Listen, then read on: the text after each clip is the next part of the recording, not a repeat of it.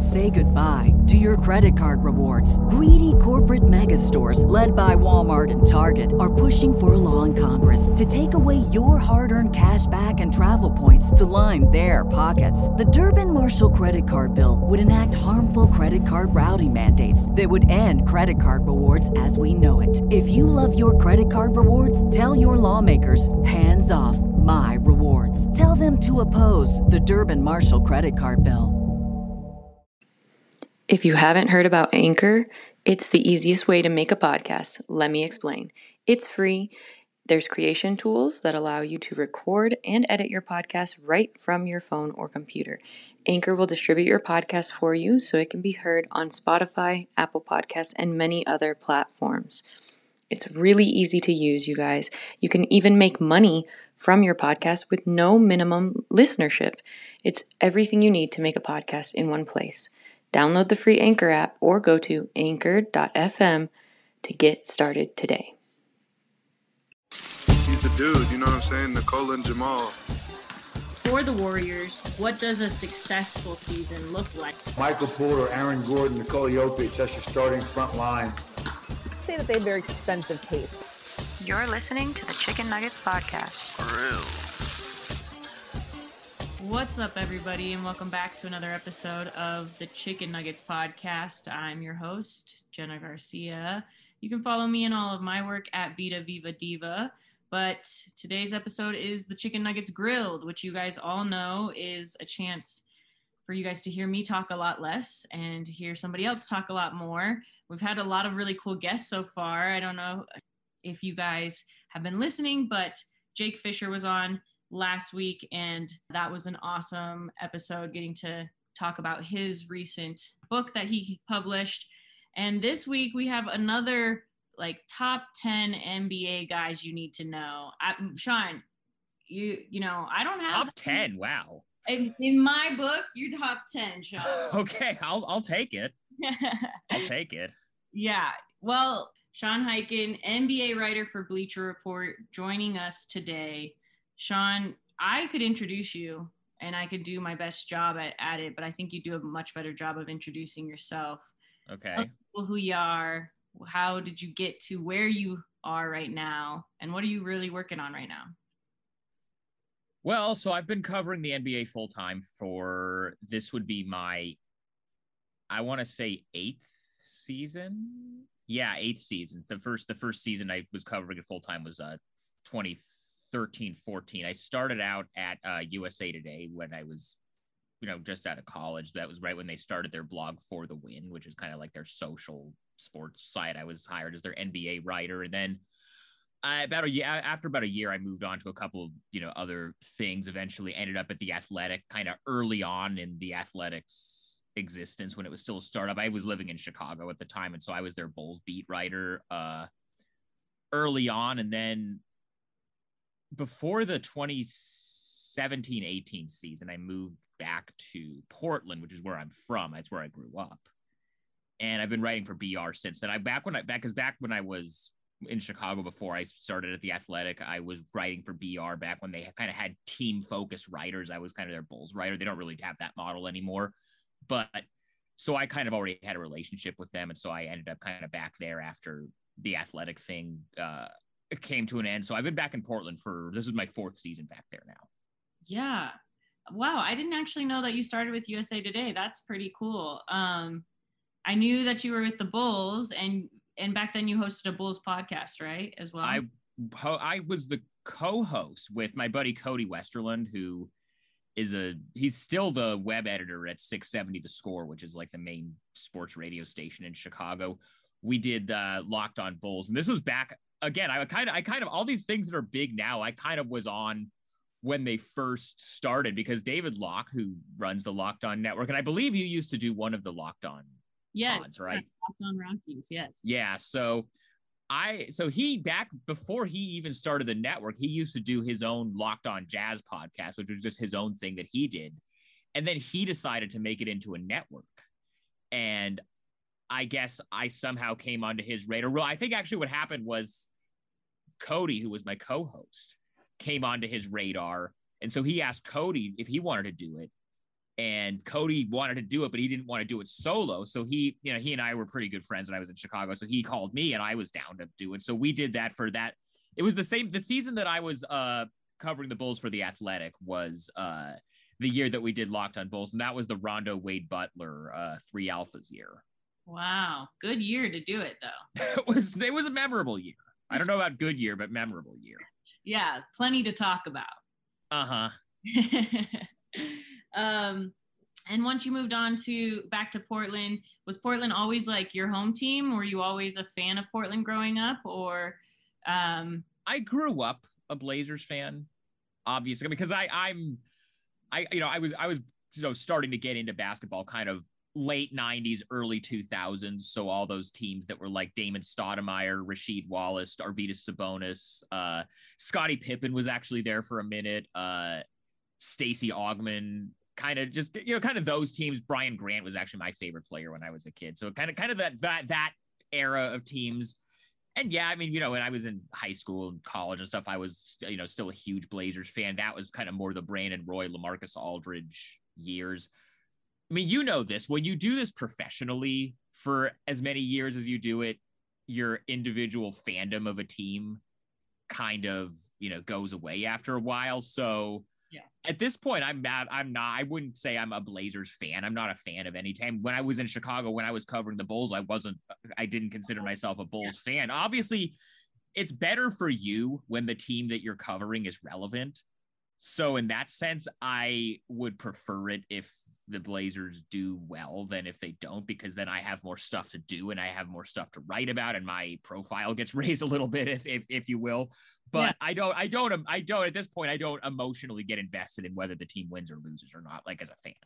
Yeah, no, I was just wondering if that's kind of where your fandom for basketball, yeah, desire to write, even. Oh, absolutely, yeah, yeah, because in because in Portland, uh, did you are you from Denver? Did you grow up in Denver? I didn't. I actually grew up kind of between San Diego, Colorado Springs, Mexico, back and forth. So okay, I was always a Nuggets fan. I think like you know the Clippers weren't in San Diego when I was born. No. And so yeah, so I was kind of like it's either Utah, the Suns, or Denver. It was definitely not going to be any other California team. So right. And so, how do you sell on the Nuggets? Well, when we moved to Colorado, you know, I got the opportunity when I was late in high school was kind of that when Melo came on the scene and it was like, okay. Yeah. Or early in high school, I guess. He was there for some time, right? Where like yeah. So yeah, it was Melo and and just the fact that proximity, Colorado Springs, I could actually go to a Nuggets game. Yeah.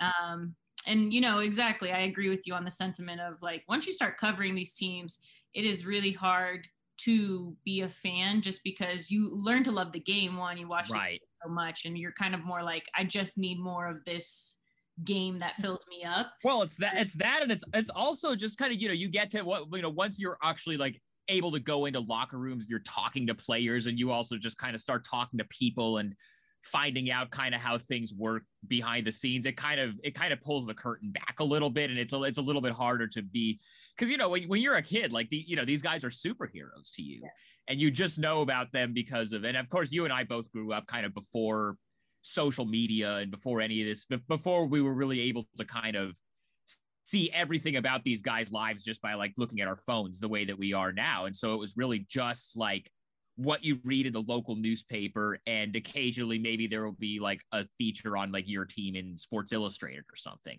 Yeah. but it's really like there was a lot there was a lot less of like knowing kind of what goes on behind the scenes. And so I, like once you see a lot of that stuff up close it also just kind of makes it harder to just you know sit back and say okay i'm just a fan of that. I mean i actually try to and people have asked me sometimes like if i ever had any interest in covering other sports too. And I haven't because first of all, the NBA is by far my favorite league. I don't think I would like care enough to like cover another sport on a full-time basis, but also like in baseball, I'm a Yankees fan because my dad grew up in New England. And so he was a Red Sox fan. And so when I was like nine, I decided I wanted to annoy him.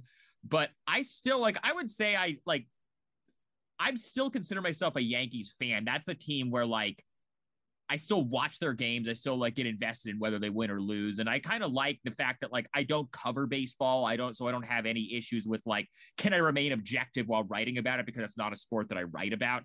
So it's a lot harder to do that in basketball. So I just, I mean, as far as like the fandom of a team, I, I gave that up a long time ago and I've never really looked back. Yeah, I was gonna say the same thing. Yeah, then you meet some people and you realize like some of your heroes aren't heroes always, aren't always you know, I've never actually had a bad experience with a player. I've actually been pretty lucky. Not, I have not had a bad experience with any player in the NBA for sure, but I definitely there were some MLB players that you're like, oh man, like I thought you were a good guy, and and also I'm a girl, so I don't know. You know, there are some situations that come up for women it, when dealing with professional athletes and you're like Right. damn i thought you weren't going to do that and i was Right. Or like where you're like trying to, you know, talk to them in like a professional setting and they think that it's something else and you have to. Right. Yeah, I've heard, I've heard, I obviously can't personally relate to that, but I've heard plenty of, you know, Sure, yeah. female friends of mine in the business have told me plenty of stories about that, unfortunately. right right or the you know the sliding in the dms and feel uncomfortable. And so then you realize like okay yeah these are human beings that we're covering as well. So that's right. the other part for me at least that makes it hard to continue to be a fan. But in the nba at least i have not had like a, a bad experience with any players or anything like that. They've been pretty it's been pretty awesome. I i Mhm. think that was a big part of walking away in general from covering baseball was just like I, I agree. I'd rather just be a fan and enjoy this because of some of those experiences once you are behind the scenes and you realize okay well this is how it is Yeah. and so yeah i love i've loved it i'm i'm interested to know for you like when did you know okay this is what i'm going to do with like my career Well, I was always good at writing when I was, you know, in school. That was just kind of my strength. Yeah. And it just it was just one of those things. I mean, like because the NBA was what I was into, and it just it always just kind of made sense. And uh I actually when I was in college was when I started doing the the blog thing. Our I believe you obviously you, you know you know that, that Matt Moore, a mutual friend of ours, uh way early on but this was back in like 2010 2011 or so uh he you know this was like in kind of the early days of nba twitter yeah. Where it was a little bit it was a little bit more of a like a wild west then than it is now where it's so it's so like I, it's it's a lot less enjoyable now. Maybe like every part of twitter is also less enjoyable now but nba twitter i feel like is less enjoyable now than it was. But at the time it was this whole community and there were a lot of these blogs going on like hardwood paroxysm which is still matt's display name. That was a blog on the True Hoop Network, which ESPN used to have, which they don't have anymore. But that was kind of the post. Like, was Free Darko your time at all? Do you are you familiar with Free Darko? no no it's before me Okay, well, but you but you like kind of vaguely know what it is, right? It's like this kind of esoteric, super esoteric. This guy Nathaniel Friedman uh, was the guy who was behind it, and there were a bunch of other people who who wrote for it. But it was kind of this weird, like arty, esoteric NBA blog. It was really influential, actually, on how I think a lot of how me and also a lot of people in that generation kind of thought about the game in kind of more of an unconventional way. And it, you know it was it was it was a pretty cool blog. It, it ended probably about 10 years ago but paroxysm was kind of a similar spirit in terms of like it, it was it was just very it was very free form. It was very like anybody could kind of just do whatever they wanted. The people and matt had a pretty good hit rate with the people that he brought on. Like the the list of people who started at paroxysm and now are like it's like Zach Harper, uh, James Herbert, uh, Holly MacKenzie. I don't know if you know her; she's in Toronto. Uh, Trey Kirby from the starters, or I guess there are no dunks now, but like Trey was Trey was a paroxysm guy. Rob Mahoney. It was a whole group of you know it was it was a, it was a like a pretty impressive group of people, and you know whatever Blazers blog I was writing in college, Matt. I guess I must have sent Matt my stuff at some point, and he thought there was some something there and you know he brought me on in the summer of 2011 which was the lockout season Mm. and uh so that's kind of where i got on the map a little bit i guess and then from there i mean that's that's i guess how i probably got because because you know what at the time uh these true hoop blogs because there you know there was the there were a few general ones like paroxysm and then there were like team specific ones. Okay. I believe the Denver one was called Roundball Mining Company. I Oh. don't know if that no. name means anything to you. I believe that was the name of it. I was writing for the Blazers one as well when I was uh, also at Paroxysm. But Yeah. when you, you know, because those blogs were ESPN affiliated, they were, I mean, it was kind of similar to how there's SBNation.com, which is like a real site. And then there was all these team blogs that are like, Offshoot things where like the people writing are mostly just like fans and there. It's not like a professional thing at all. But since they are affiliated with a huge company like ESPN, at the time they had a blog called True Hoop, which was run by Henry Abbott and Kevin Arnovitz. And they would do a daily roundup on the site where they would link to like the best stuff from the True Hoop network, like from across the blogs. And so occasionally something I would write would get put on, you know, linked on on the on the blog. I'm like, and so it's like, wow, something I wrote got linked on ESPN.com. I was not writing for ESPN, but something that I wrote got linked on ESPN.com. And so that kind of got me a little bit on the map. And then when I was actually about to graduate from college and kind of figuring out what I was, how I was going to actually make a career out of this, I get an email from someone at USA Today saying, Hey, you know, we, we're starting this sports blog, you know, under the USA Today brand. And, you know, we want to talk to you about it. It was just totally out of the blue. I didn't like know that it was happening or apply for it or anything. They reached out to me. Yeah. And then I ended up getting offered that job. And I decided to move because I'm so like I, like I told you, I'm from the Portland. Uh, I, I'm from Portland. I went to school in Eugene at University of Oregon. yeah. And when I got the USA Today job, I could have lived anywhere. I definitely decided I wanted to uh, get out of the Northwest, just kind of go somewhere else because I've been in I've been in Oregon my whole life, so I just kind of figured I wanted to go somewhere else. I ended up deciding on Chicago because I felt like it made sense from a career standpoint because it, you know it's a big market. The Bulls at the time were on national TV all the time. They were in the playoffs every year. This was after my my first season there was the season that Derrick Rose was coming back from the first ACL and then like 10 games into the season he tore his meniscus and missed that whole season but I just I I kind of made it the, the the call from that standpoint and also the fact that the cost of living in Chicago is so much cheaper than it is in other major cities like LA, New York, you know, DC, San Francisco, wherever. And so I ended up moving there. And then, you know, I lived there for four years. I do still love Chicago. I would, I think my goal is to end up back there at some point. But That's cool. Well, two things. I'm pretty sure you just taught everyone how to say Matt's handle because I'm I know that everyone is always like, "What is that even? What's his handle?" I, it's well, that, well, there you go. There's the, there's the origin story uh, for you. I mean, you you should have you have you had Matt on this podcast yet to tell his whole no, I haven't. You should do that. You should do that because he's been in the game like a long, like he's not like he was he isn't quite as he hasn't been in the game quite as long as like Free Darko or whatever, but he's like he's like pretty close as far as the OGs. And he's certainly been probably the most important person in my professional career in terms of what he's done for me and how he's helped me. And I know I'm not the only writer that feels that way or that or that he's that he's done that for. Yeah. No, he's great. He is absolutely uh, one of those guys that like just has reached, you know, always reaches out to me or has Oh yeah. in my own career and others are around you always see him explaining something to somebody and walking people through wherever Yeah. are. but nowadays you don't see that because none of us go to games No, no, well, I mean, we go to games, but we're not allowed to get near each other at all. God, this it's so it's so terrible. I mean, I've been going to games, but I just I hate it. It's like it's cool to be there in person to be able to watch a game. Yeah. But this year, I was definitely picking my spots in terms of because like no, like normally, and you know this, like if if there's a game that I'm not that interested in or that I'm not going to write off of, I'll still go because there's always somebody there to talk to, whether it's a visiting media member or like an assistant coach or somebody on the visiting team. And Right. there's always like so, there's always some information to get or somebody to talk to, even if like the actual game is not something you're interested in or you don't even have to do any work from that game.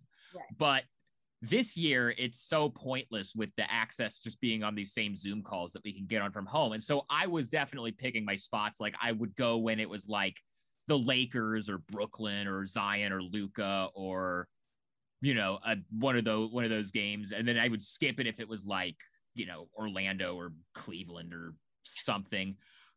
Uh, I was at the I, I was at the I wasn't at the first uh, of the Denver games that was here because that was the day I got my second uh, COVID shot. The one the one back in like late April. Yeah. The one that was actually a good game, the one that the, the Denver only won by one point. That was the day I got my second COVID shot, so I wasn't feeling great that day. So I didn't go to that game, but I did go to the game this past uh, Sunday where Denver like just didn't even play half their guys for the game. But but yeah, I will I will not be sad when the Zoom access goes away and we can actually go into locker rooms again.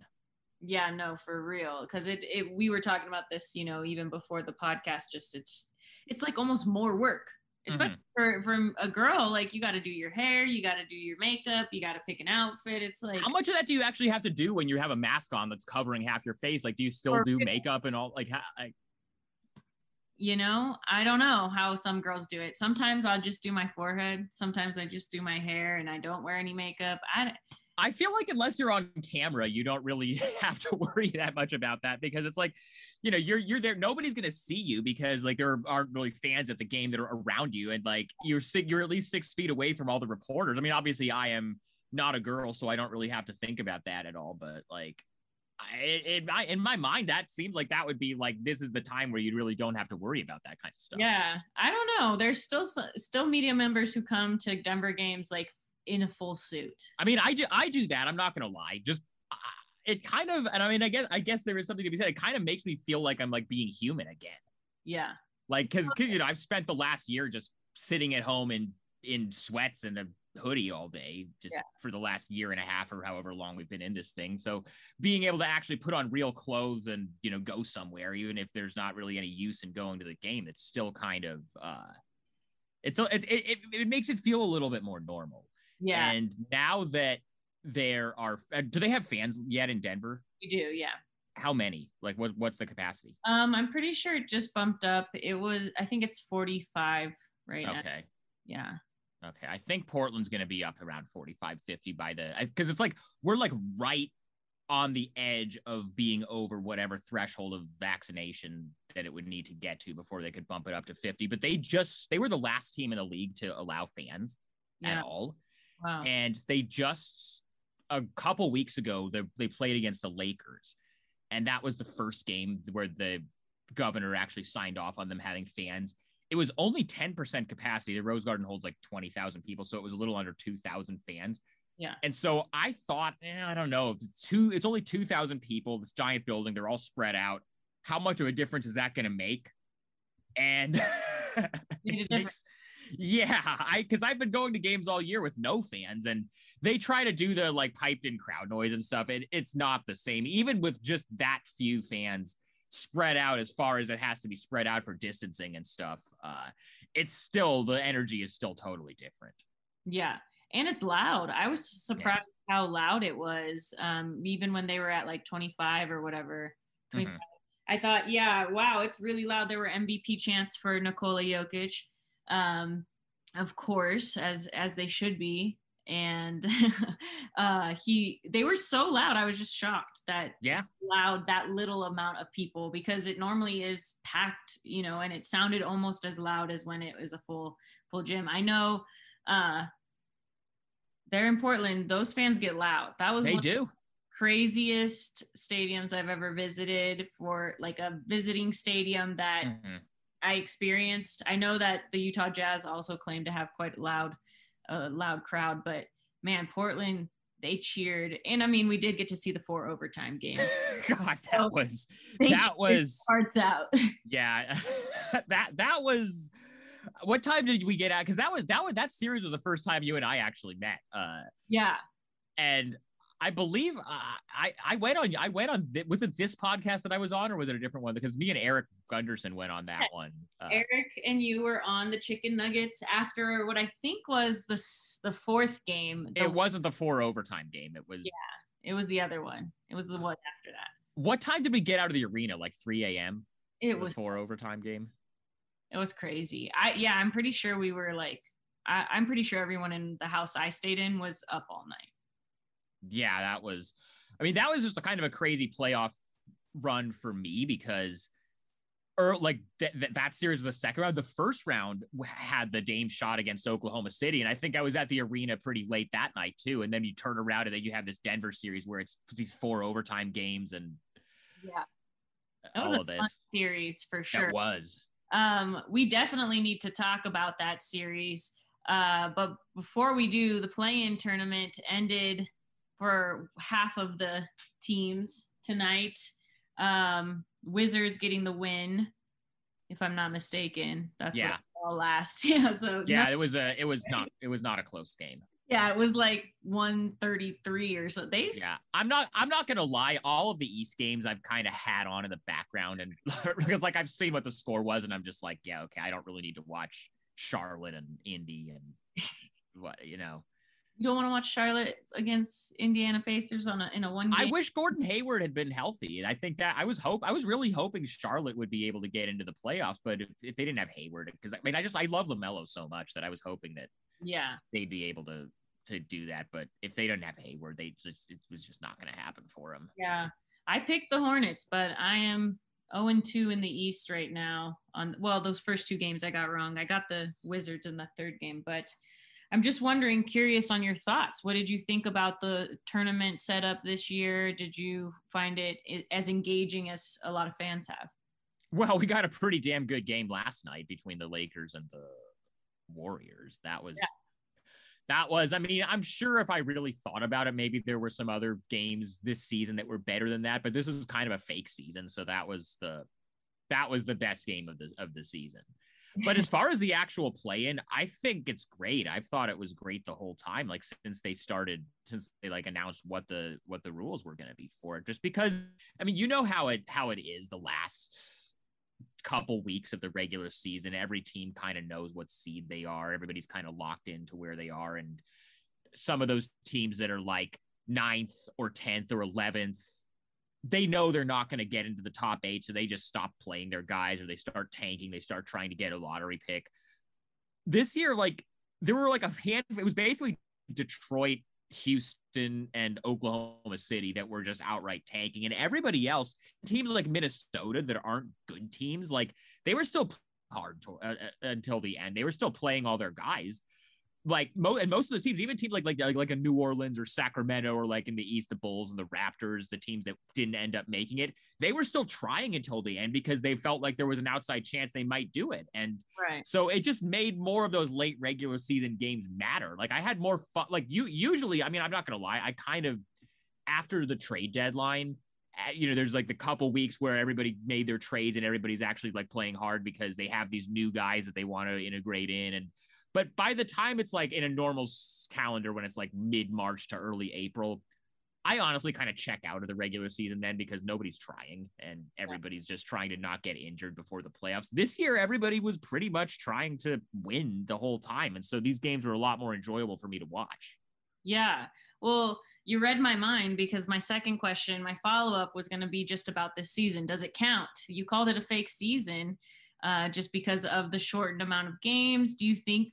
I mean, I agree with you. It's been a lot more enjoyable to watch because people, teams are still kind of like really actually putting in that effort Right. to play in. Um, I know guys don't like the play in so much. You know, players don't don't necessarily like it all that much. well, I like that the players. The, I mean, LeBron said that like the whoever did it should be fired, and then like Luka and Mark Cuban were uh also saying that like you know that it was a bad idea.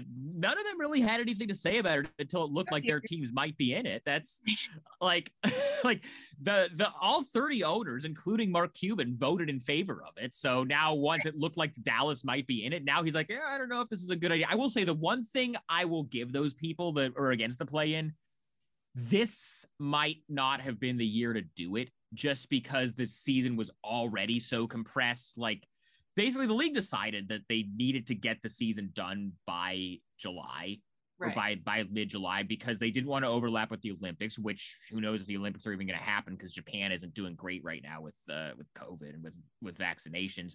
But they also just wanted to have it done by then so that they could start next season on a normal schedule. But because of that, they crammed so many games into this short window that players are already exhausted. There are already a lot of injuries to you know to guys that now to add on this this uh turn this you know this this play-in thing, I can understand why players are looking at that like you really made us go through this whole compressed schedule and now we might be out of the playoffs if we lose one game. But on the other side of it, I can tell you that Portland, who was one of the teams that was on the bubble of maybe being in the play in and maybe being in the playoffs, they really wanted that week off.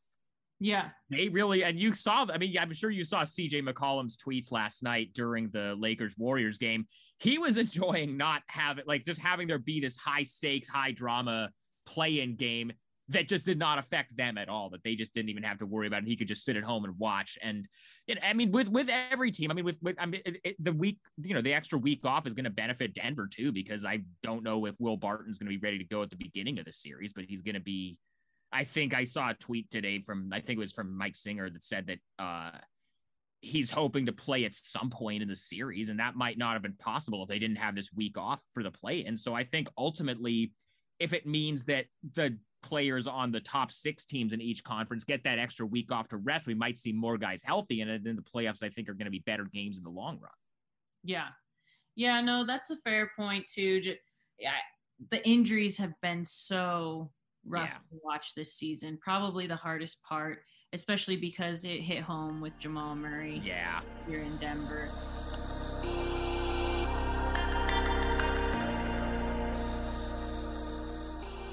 What's your reason behind calling it a season that doesn't really count or a fake season? Just the compression?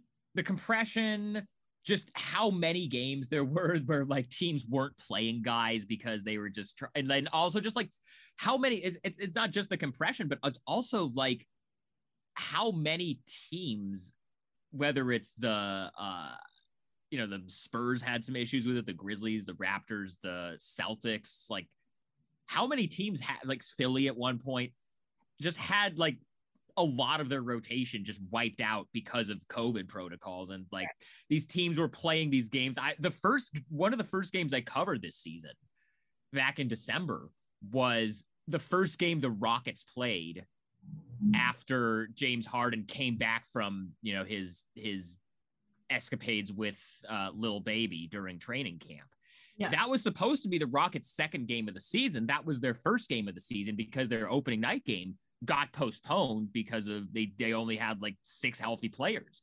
Right. So like there were just so many times like the Raptors literally played their entire season with basically they had 72 road games because they had to play their home games in Tampa. So they none of them even got to sleep in their own beds the entire season. The Celtics, you know, Jayson Tatum missed a bunch of time with COVID and then he didn't have his win for like the uh, other half of the season that he did play. Like it's just this is a season. I mean, when I say it's a fake season, I don't think that the championship is going to have an asterisk next to it, and I certainly don't think any players are going to feel that way. But like as a as a fan, it's it's a fake season. This is one of those ones where like if somebody had a good year this year or somebody had a bad year this year, I'm not going to look at it and say, oh, well, that's going to really be indicative of, of what it's going to be for that team going forward because there's just, there's, this season is such an outlier. That's kind of more what I meant by it.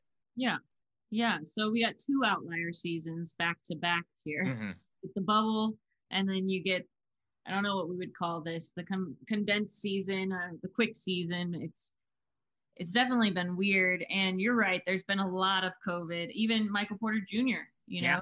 uh, COVID high Did risk. he get it twice? For me, yeah, that's why I I call him COVID high risk because the I unfortunately you know I it's a risk that they're running as uh, with Denver for Denver with Michael Porter Jr. You know, he gets it twice. He misses a bunch of time, and and Denver's. Been- did he ever? Did he? Do we know if he got the vaccine? Because I remember he went on Instagram Live in the bubble and said some things that made me think maybe he isn't going to get it. Did he ever end up getting it? Do we know that?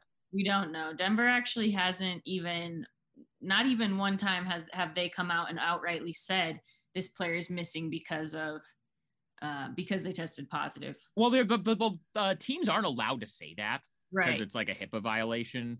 Right. It's like it's like a privacy thing. Basically, the only time I mean, you can usually put two and two together because I think the only time in Portland that that the Blazers had a player deal with it was Nassir Little, who had it in the bubble or not in the bubble. He had it in training camp back in December, and we kind of figured that out because they had to uh te- you know they, they they the first day of training camp they had to close down the facility because a player tested positive and then they had to go and quarantine and isolate everybody. And then Nassir Little was the only player that didn't talk during uh you know that first week of media availabilities. And at one point i kind of outright asked terry stotts hey so uh, we haven't heard much about nassir. What's going on with him? And they and terry said well he's he's not feeling well. And so we just were able to kind of put two and two together. The team never actually said that but then like a week later nassir actually did an interview with jason quick at the athletic where he talked about having covid and he talked about his symptoms and usually when a when a player gets COVID, if it's disclosed, it's usually because the player wants it out there or the player wants to tell people, hey, I got this, take it seriously, or this is what my symptoms were. Like when Jayson Tatum went and talked about it. Like, right. but teams are not. I think I think it's really it's kind of a like a privacy thing for teams yeah. to not be able to say this player does or doesn't have COVID. Yeah, yeah. No, I just mean that we haven't we haven't spoken to anyone really who has confirmed it. I, Michael Malone kind of alluded to it in at, at one point, maybe in an interview. And so we're kind of like, we know, but we don't know. There's no actual proof, but we know, right? right? Um, so he's going to be a big piece for this uh, matchup between Portland and Denver because of the loss of Jamal Murray, but probably uh-huh. Either way, he would have been a major piece, a big different piece, right? Different than the last time these two teams matched up. Um, what do you think about this time around? It's not the same two teams. They're very different. You didn't have Nurkic last time. Um, they're also missing Jamal Murray this time for for the Nuggets. How is this playoff series going to be different than the one we watched in 2019 with the four times? It was a great series. It, it, was an awesome series. No, the the personnel is a lot different. I think on both sides. It's not just Nurkic being back now. It's you know a lot basically a lot of that rotation for Portland. You know whether it's Evan Turner who had a big game seven, and then Mo Harkless, Al-Farouq Aminu, a couple of other starters uh, aren't here anymore. And then on the Denver side, two of the most effective defenders they had on Dame were Gary Harris and Torrey Craig, and those guys aren't on the team anymore either. And we also don't know if Will Barton's going to play in how much of the series, but like, so kind of on both sides, it's a little bit of an obviously the Aaron Gordon acquisition. Like they didn't have Aaron Gordon the last time, and that's going to be a big piece for them. So it's pretty like obviously like the main guys, whether it, you know, Dame and CJ on the Portland side, and then Jokic on the uh, Denver side those guys, like the main main guys, are the same. Yeah. But then there's just a, a, lot of different personnel kind of on both sides, and I'm interested to see how it shakes out. I think I would, if it weren't for the Murray injury, I would be strongly leaning towards picking Denver to win the West. Yeah. Like I, I before because especially after the Gordon trade, that was such an awesome fit and they were just they you know they they already like were you know had been had kind of because like they started the season off kind of slow like like Jamal Murray wasn't very incons- wasn't very consistent at the beginning of the season and then he kind of picked it up as the season went on. Right. And then once they traded for Aaron Gordon that just kind of was a different dynamic that they had. And I was looking at Denver at that point like this is like since you know since the Lakers were dealing with their injuries and I don't really love any of the other teams at the top of the West I was kind of looking at Denver as like this I think is the team that maybe people didn't go into the season expecting to get to the finals, but this was a team that could. Yeah. And then once once the once the Jamal Murray injury happened, it's just that's probably not going to happen now. And it actually kind of reminds me, if you want to talk about Portland Denver uh, similarities, it kind of reminds me of the Blazers team in the 2014 15 season, which was the last LaMarcus Aldridge, Nicolas Batum, okay. Robin Lopez year that was a team and that was I don't think they would have gotten to the finals because that was the first Warriors title year, and I don't think anybody in the West was going to beat the Warriors that year. But uh, the Blazers team and their their team and the fan base, I think, felt at that point that that team was good enough to win a title. Wow. And then you know they made that trade with Denver actually for Arron Afflalo to be their sixth man, and that was kind of seen as the missing piece, and he looked pretty good for them. And then two weeks before the playoffs started, Wesley Matthews tore his Achilles, and that was just it. And then they lost in the first round. And I kind of, I kind of feel like the same thing is that, that this is kind of the same type of season for Denver, where it's like they didn't go into the season as the favorites or as a team anybody picked to win it, but then they kind of emerged as hey this is a young team that actually looks like they got this piece at the deadline that might be able to put them over the top and then one of their most important guys gets injured and then that's probably it Yeah. Yeah, it was killer for for us for sure. We felt it. I think it was like a doomsday uh reaction. I'm sure you saw Twitter. I remember I remember watching that I was watching that game on TV and I was just I I mean it was one it was one of those injuries where you kind of knew right away what it was. Like I mean we we've all seen enough of these in our time that like you know it, it, it you you you can kind of tell when somebody tears their ACL. And you looked at that and you're just like, and especially with him, just how Jamal was so good in the, I mean, he, he had been kind of inconsistent for parts of that season, but he was so good in the bubble that I was just thinking, you know, once it got to the playoffs and once it got into this high pressure environment, he was going to get back up to that level again. Yeah. Yeah. And so to lose that, and I mean, the way Michael Porter has been playing has is going to help them fill that hole like, a little bit, but it's a lot better when you have MPJ as your third scoring option as opposed to now he has to basically be your second scoring option and maybe even your first option if you have a night where Jokic isn't being as aggressive as you would want him to be. yeah. Which hasn't happened as much lately because obviously Jokic has been on a different level this year than he has been other years. Like he's going to win MVP probably, or I, I shouldn't say probably he is going to win MVP, but uh, really, you're 100%. You feel it. You know it. It's definitely. I would be stunned if he didn't win MVP, and I don't. I don't think it's going to be unanimous, but I think it's going to be pretty close to unanimous. I would be shocked if he. I, I would be. I would be like. I would be blown away if any. If anybody else won MVP. Really? I don't have a vote. If I had a vote, I would vote for him, and I wouldn't have to think that hard about it. But like, but yeah, I'd be just just from what I've seen from like different voters that have revealed their ballots. I would be shocked if he didn't win it. Yeah, no, he and I mean he has. He's had an incredible year. He's been on a MVP level and Mhm. he's been playing incredible basketball, but the Blazers have themselves somebody who's always in the MVP race and, and out there in Dame. CJ McCollum worked the Nuggets in that last series. He won them that game seven. Dame didn't have a very good game. He didn't. Yeah, it was all CJ. I remember I actually got a reminder on my Snapchat today from the game where I literally snapped, and the video is me saying, Meyers Leonard is going to win the yeah, then, series right now. that's a that's a that was a that's he's had he's had a bit of a year. He has had his own little. I was so mad that game. I was like, CJ McCollum, that you had a lot of guys who kind of came out of the woodworks for the Blazers. That right, like Evan Turner. That was a big Enes Kanter series too, Oh, which and now and now Enes is kind of in a different like he's he's he's back in Portland. He was in Boston last year and then he came back this year. And uh he has had to he had to start for like about half this season because Nurkic had the broken wrist or the broken thumb.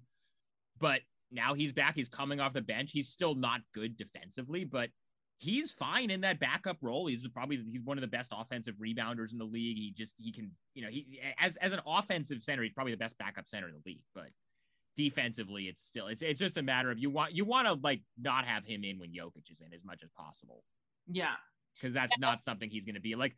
Even Nurkic, I don't think is an ideal matchup for Jokic, but you know he can at least like fit. Like he has the size, he can bully him a little bit. He, I think he actually did a pretty good job on him in that one game in April, the the one out of the three games this year that actually like can maybe tell us anything about how this series is going to go. Because the first game in this in this in, that they played this season. It was before the Blazers had the Norm Powell trade and before they had Nurkic back and before Denver had Aaron Gordon. And then the one last week, Denver like actively wasn't trying to win the game and didn't even play like half their guys.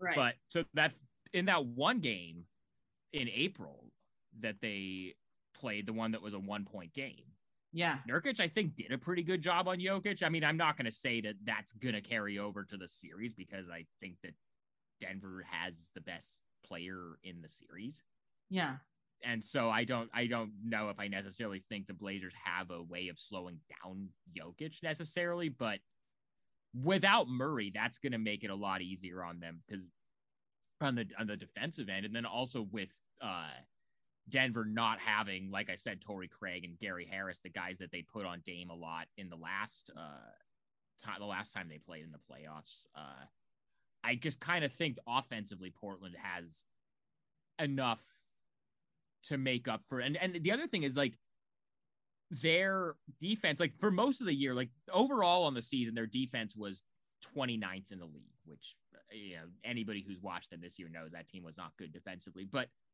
since they did the Norman Powell trade which he made his debut on the same road trip that Nurkic came back from the injury. So basically they got Norman Powell and added Nurkic back like at the same time and in those I think it was like 26 or 28 games their offense was the best in the league and their defense was 21st, which is still not great, but it's not 29th.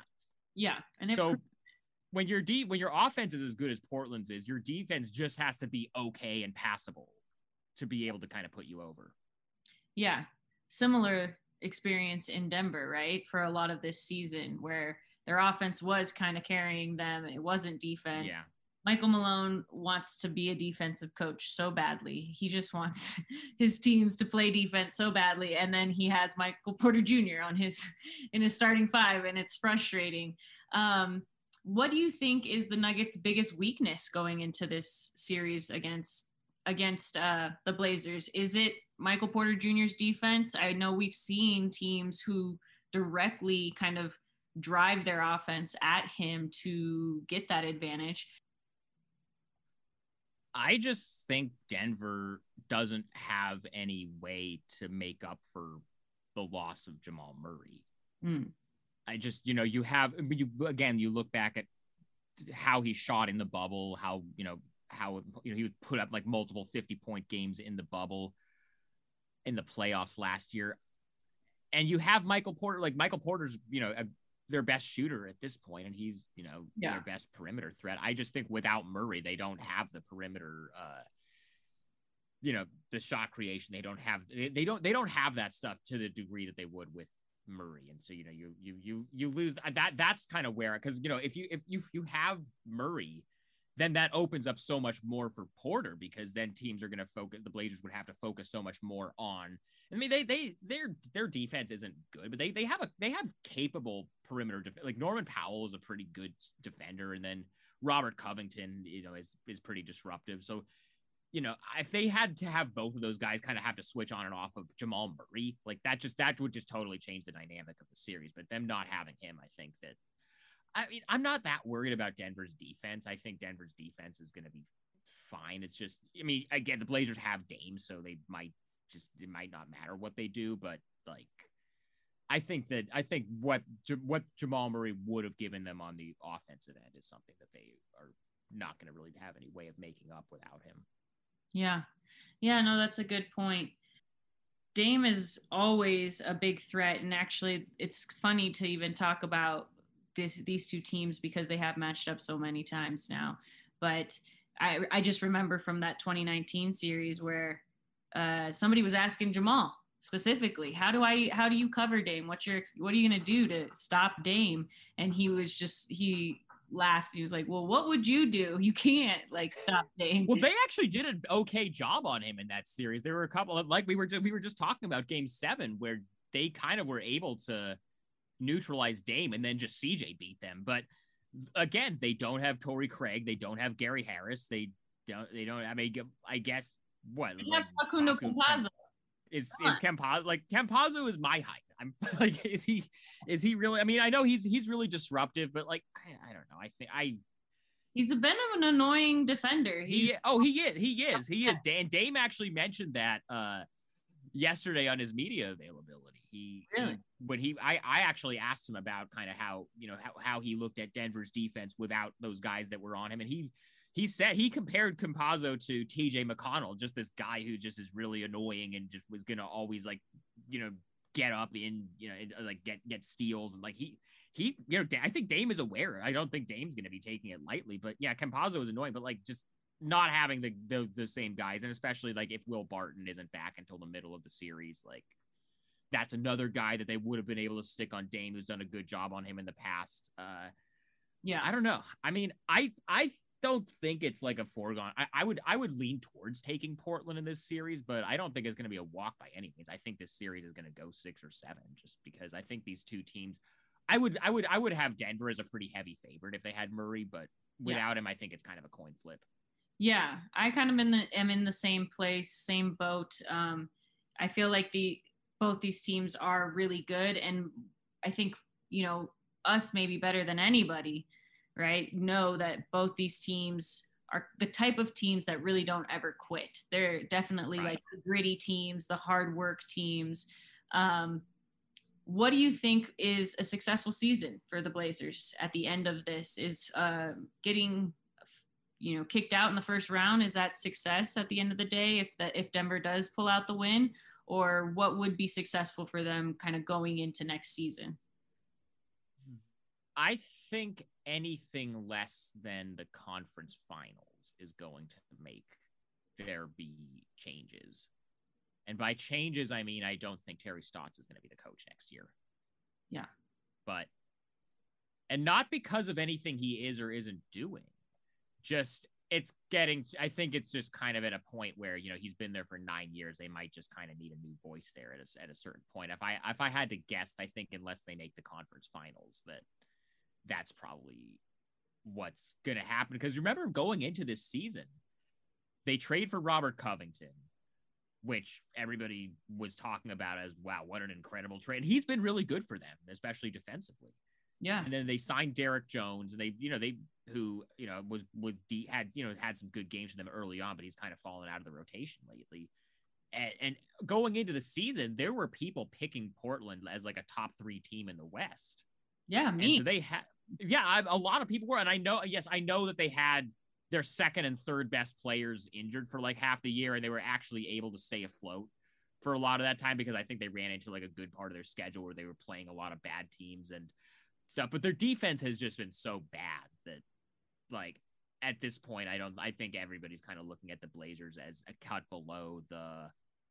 I like. I still think, and I realize this might just be, you know, giving them too much of the benefit of the doubt because they barely even got past Golden State last night. But I still think the Lakers are going to win the West.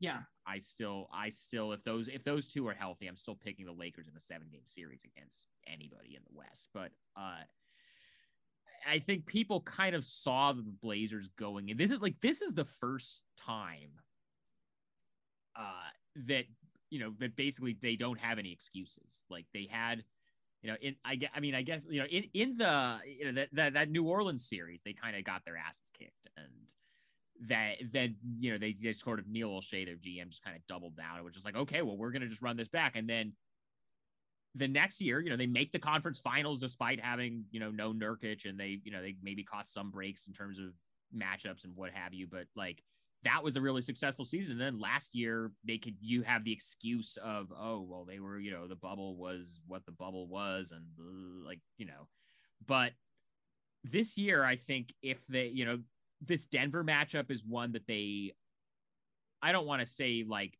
they should, you know, should be fa- you know, heavy favorites to win it because I think these teams are pretty evenly matched, but they're walking into this series feeling like they should win this series. Right. And I think if they don't win this series, it'll be a disappointment. And then let's say they, whether they get the Suns or the Lakers in the next round, they've beaten the Lakers before. They beat the Lakers twice this year, including once at the beginning of the season when they had all their guys and the Lakers had all their guys before LeBron and Anthony Davis's injuries. I mean, the, the ones since then have kind of been a different thing because guys have been in and out. But at the beginning of the season, they beat the Lakers with every both teams having all their guys in LA. So Right. they would walk into that series feeling like they could beat the Lakers, especially now that we don't know how healthy those LeBron and AD are going to be.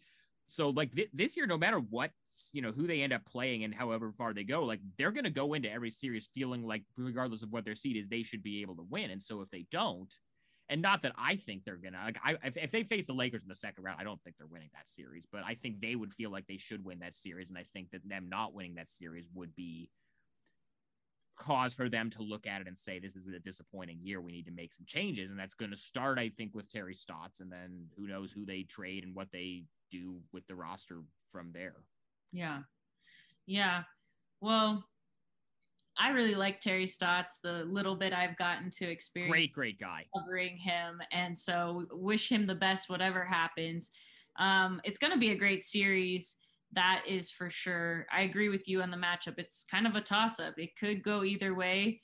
And I love that the Blazers should be favored because that makes the Nuggets the underdog. And you know what the un- Nuggets do when they're the underdog? They win when they're down three. What's your what what's what's the you're you're more on the betting thing than I am. What's what what is the what are the odds right now on the series? Um, you know what? I haven't actually looked at the odds yet. Um, because I don't like it to like affect the way that I talk about the games necessarily. Sure, yeah. But um because i do you know after a game happens or something i will tell you know hey this is the bets i got or this you know i'm so mad and this is why oh because they lost me that bet you know. How have you done this year overall? Overall i've actually i'm up. I made some good money you know. I have gone tiptoeing in you know. I don't make these giant bets. I get right.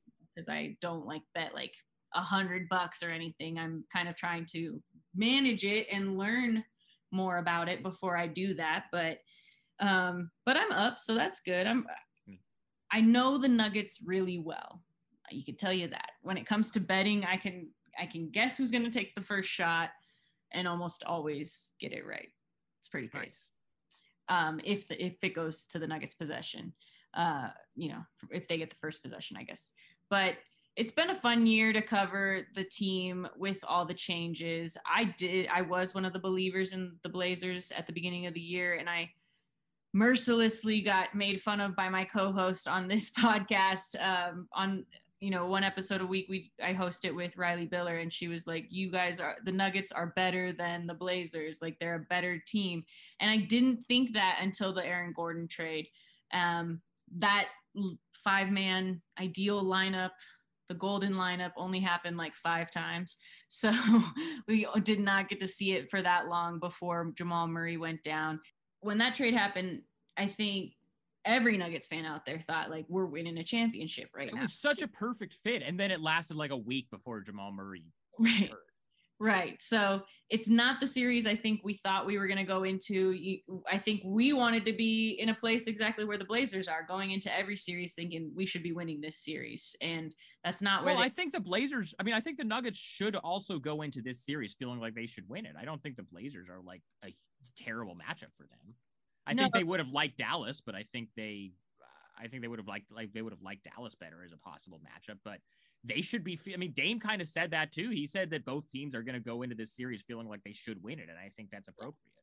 Yeah, no, at least in the first round, right? But had they still had Jamal, I think this team was like. I mean, we even got there's a graphic they play at games now where it's Jamal like the after the Aaron Gordon trade and it was one of the first games where fans were allowed back and he uh-huh. grabs the mic and he's like one two three champion or championship on three one two three and okay. the whole arena and then he goes down like five days later it yeah. was tragedy like you can't write you can't make this stuff up like it, it was heartbreaking nug life for for nuggets fans but um and then now the other part of the part of this that we haven't even talked about is Melo coming back and playing against Denver in the playoffs. Right. Has not won in the city of Denver. Oh, I'm aware, I'm aware of that. Matt loves to go go back. We talked about Matt earlier. Matt love that's Matt's favorite stat to tweet. I know he's such a, a Melo hater, but that's a whole. I mean, that's a whole other. That's thing. a whole I mean, other thing, right? I don't, I don't, I don't have a bad thing to say about Melo. He's been awesome to cover. He's a really good dude. I know you went viral that one time asking him if he wanted his jersey retired in, in Denver, but no, yeah. I've I've I've had nothing but good things to say about the the Melo experience so in Portland as a media member. Yeah, you know, and I feel like Denver fans uh, need to remember that he was pretty young still when he was here and when that first trade happened. Yeah, those decisions and and it sounds like he handles himself differently now. So. Well, he's I think that year of being totally out of the league yeah. kind of changed his perspective and I mean, it's it's been pretty. I think he ended up in the perfect spot because the way that because like you know when he first came in, uh, there was all this attention on him, yeah. and Dame and CJ didn't really care. They weren't they weren't like threatened by that. And I mean, I think it's because I talked to I talked to Dame about this kind of early on when Melo first got here. And Dame told me, I, I wrote a story about this at Bleacher Report. Dame told me that uh, that LeBron Melo draft when that was actually a debate about who should go number one because LeBron was still coming out of high school and Melo had that run at Syracuse. Dame was a Melo guy. Like Melo yeah. was like Dame's favorite player when he was a kid. And so Dame's attitude now is hell yeah, Carmelo Anthony's on my team. This is awesome. He was my favorite player when I was like, and so I think because Melo feels that like he's respected by the guys on the team, I think that made him more willing to come off the bench here, which is something that he's never been willing to do at any other point in his career. Right. But I mean, I think the perception of him is different now, but I also think he does handle himself different now. I mean, there were a couple of different times in his career where he had to choose between more money and like a better winning situation. And he picked the money both times. And I'm not faulting him for that because I, I would have probably done the same thing. But that definitely there was a perception of him because of that. And then also he was bad in Oklahoma City and he was bad in Houston. And so it's not it's not like I mean obviously now since he's been like pretty good in Portland there's been all this like revisionist like I can't believe people told Melo he was done. I can't believe he was out of league. No, he was not very good in his last two stops. It's not that surprising. Yeah. But no, he's found a spot in Portland. He's probably going to retire here. See, fans love him here. He's been great with media. The players like him. The coaches like him. Yeah, it's it's it's it's been kind of a better ending to. Like you would kind of like after the Houston and Oklahoma City stuff, you kind of thought he was going to go out sad, like like that, like Allen Iverson in Memphis or Detroit or something. right. Rocky. Eh, Whereas now it's more of like a Vince Carter thing where like he, you know, he's accepted this bench role. He's still pretty good in his bench role. He can still get buckets and Yeah. he seems cool with where he is in his career. He's not still trying to be, you know, a 25 point a game scorer. And it's been it's been good. Yeah. I think it'll be fun to see just I love watching MPJ go up against some of those guys, you know, Melo, the LeBron, Mhm. some of the guys who, yeah, Melo was my favorite player. You know, when I had his Syracuse Sports Illustrated cover above my bed, you know, Uh-huh. so it was, it's fun to watch MPJ kind of go up against KD, those guys who are from kind of that other generation of players who were great shooters and watch him do some of the same stuff. So I know Nuggets fans are looking forward to the matchup. I appreciate you coming on, man, and just talking about everything that got you to the place you are now. And uh, love learning and talking to you every now and again when I get the chance to. So we got to keep in touch. Absolutely, Jenna. This was fun. Hopefully I'll see you at uh did you see the NBA announced yesterday that they're going to bring Summer League back? Yes, I'm so excited. I really hope that they have let they let media in. yes. That's all I want. Like all I want is summer league. I've gone the last eight years, obviously, and besides last year, but yeah. Yeah, no, summer league like without media is point. Have you been before? I haven't got to go yet. No. Oh my god, you gotta go.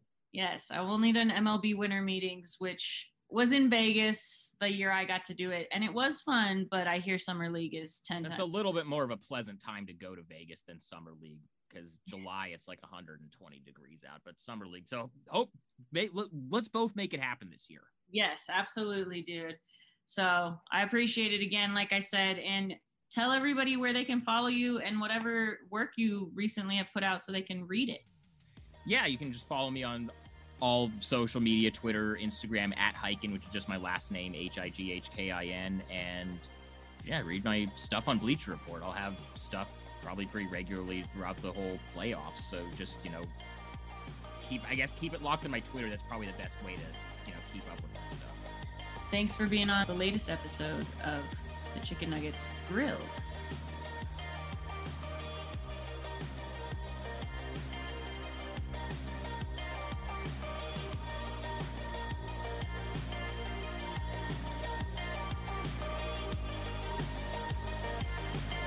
BetMGM has an unreal deal for sports fans in Virginia. Turn $5 into $150 instantly when you place your first wager at BetMGM. Simply download the BetMGM app and sign up using code Champion150. Then, place a $5 wager on any sport. You'll receive $150 in bonus bets, regardless of your wager's outcome. And if you think the fun stops there, the King of Sportsbooks has plenty of surprises in store. Check out daily promotions, same game parlays, live bets, and so much more. Download the app in Virginia today and get $150 in bonus bets instantly from your first wager only at BetMGM. BetMGM and GameSense remind you to play responsibly. See BetMGM.com for terms. 21 plus only, Virginia only. New customer offer, subject to eligibility requirements. Rewards are non withdrawable bonus bets that expire in seven days. Please gamble responsibly. Gambling problem? Call 1 800 Gambler. Promotional offer not available in Washington, D.C.